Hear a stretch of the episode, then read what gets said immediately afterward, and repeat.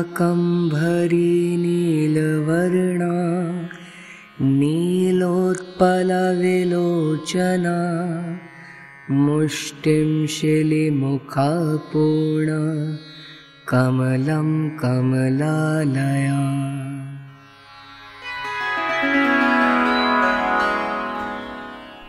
माँ देवी शाकंभरी का वर्ण नीला है। नील कमल के सदृश ही इनके नेत्र हैं। ये पद्मासना हैं, अर्थात कमल पुष्प पर ही विराजती हैं। इनकी एक मुट्ठी में कमल का फूल रहता है और दूसरी मुट्ठी बाणों से भरी रहती है।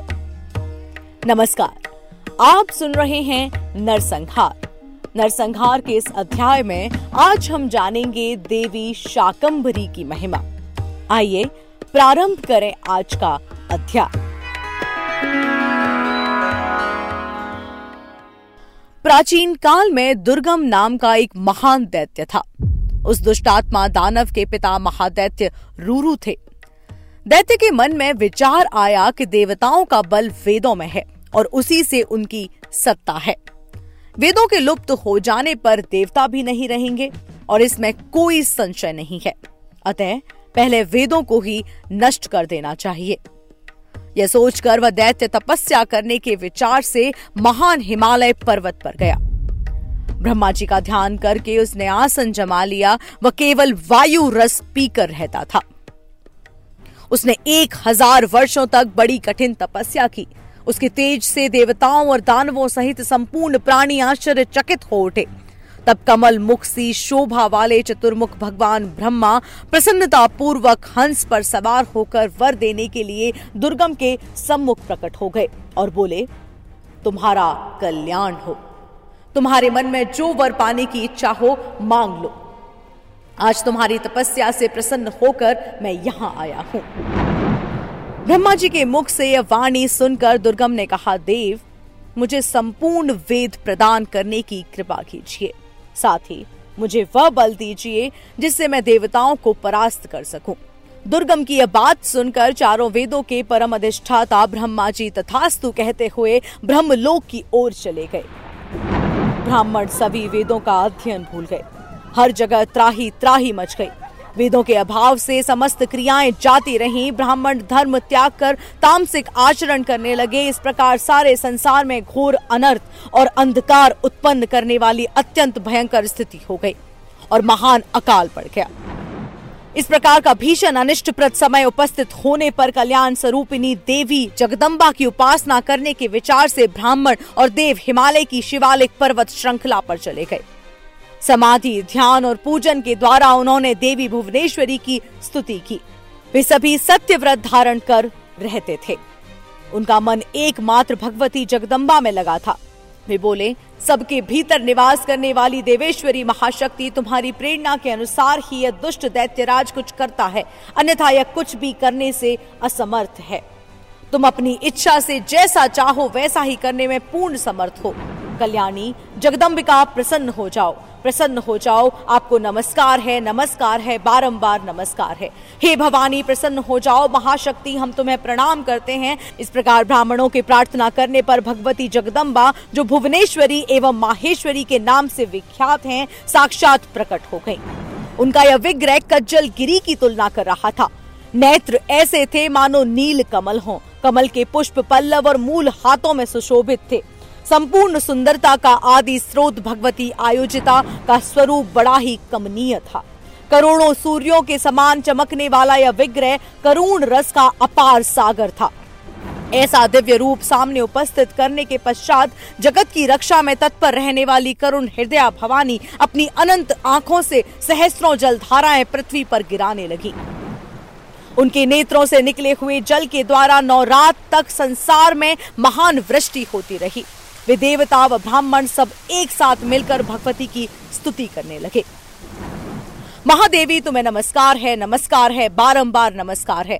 महाशक्ति, तुमने हमारा संकट दूर करने के लिए सहस्रों नेत्रों से संपन्न अनुपम रूप धारण किया है। हिमात भूख से अत्यंत पीड़ित होने के कारण तुम्हारी विशेष स्तुति करने में हम असमर्थ हैं। अम्बे, महेशानी शत नेत्रों वाली देवी शताक्षी, तुम दुर्गमासुर नामक दैत्य के वेदों को लाने की कृपा करो। व्यास जी कहते हैं, राजन, ब्राह्मणों और देवताओं की यह करुण पुकार सुनकर भगवती शिवा ने अनेक प्रकार के शाक तथा स्वादिष्ट फल अपने हाथ से उन्हें खाने के लिए दिए। भांति भांति के शाक फल अपने शरीर से उत्पन्न कर पृथ्वी पर वितरित कर दिए। भांति भांति के अन्य फल सामने उपस्थित कर दिए। पशुओं के खाने योग्य अनेक रस से संपन्न घास भी उन्हें देने की कृपा कर दी। राजन, उसी दिन से भगवती का नाम शाकुंभरी पड़ गया। सभी देवतागण शाकंभरी देवी के जयकारे लगाने लगे। तीनों लोकों में शाकंभरी शाकंभरी होती रही। शिवालिक पहाड़ियों से कोलाहल मच जाने पर असुरों को देवताओं की स्थिति का आभास हो गया। उन्होंने अपनी सेना सजाई और अस्त्र शस्त्र से संपन्न होकर वह युद्ध के लिए चल पड़ा। उसके पास एक अक्षोहिणी सेना थी। तदनंतर भगवती शाकंभरी ने संसार की रक्षा के लिए चारों ओर तेजोमय चक्र खड़ा कर दिया। तदनंतर देवी और दैत्य दोनों की लड़ाई ठन गई। धनुष की प्रचंड टंकार से चारों दिशाएँ गूंज उठी। भगवती की माया से अनेकों उग्र शक्तियाँ प्रकटी और देवी से प्रेरित शक्तियों ने दानवों की बहुत सी सेना नष्ट कर डाली। तब दुर्गम स्वयं शक्तियों के सामने उपस्थित होकर उनसे युद्ध करने लगा। दस दिनों में राक्षस की संपूर्ण अक्षोहिणी सेनाएँ देवी शाकंबरी की माया से वध कर दी गई। अब भगवती जगदम्बा शाकंबरी और दुर्गमासुर दैत्य इन दोनों में भीषण युद्ध होने लगा। 21 दिवस तक लड़ाई चलती रही। इक्कीसवें दिन जगदम्बा शाकंबरी के पाँच बाण दुर्गम की छाती में जाकर घुस गए।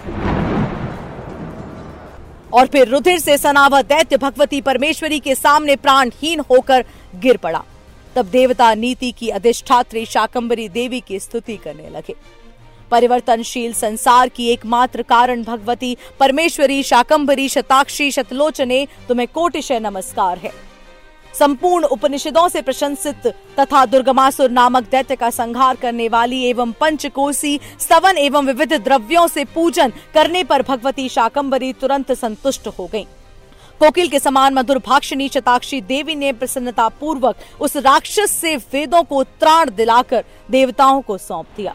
वे बोली कि मेरे इस उत्तम महामहात्म्य का निरंतर पाठ करना चाहिए।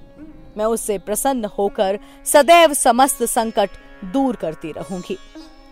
व्यास जी कहते हैं, राजन, जो भक्ति परायण बडभागी स्त्री पुरुष निरंतर इस अध्याय का श्रवण करते हैं, उनकी संपूर्ण कामनाएँ सिद्ध हो जाती हैं और अंत में वे देवी के परम धाम को प्राप्त हो जाते हैं।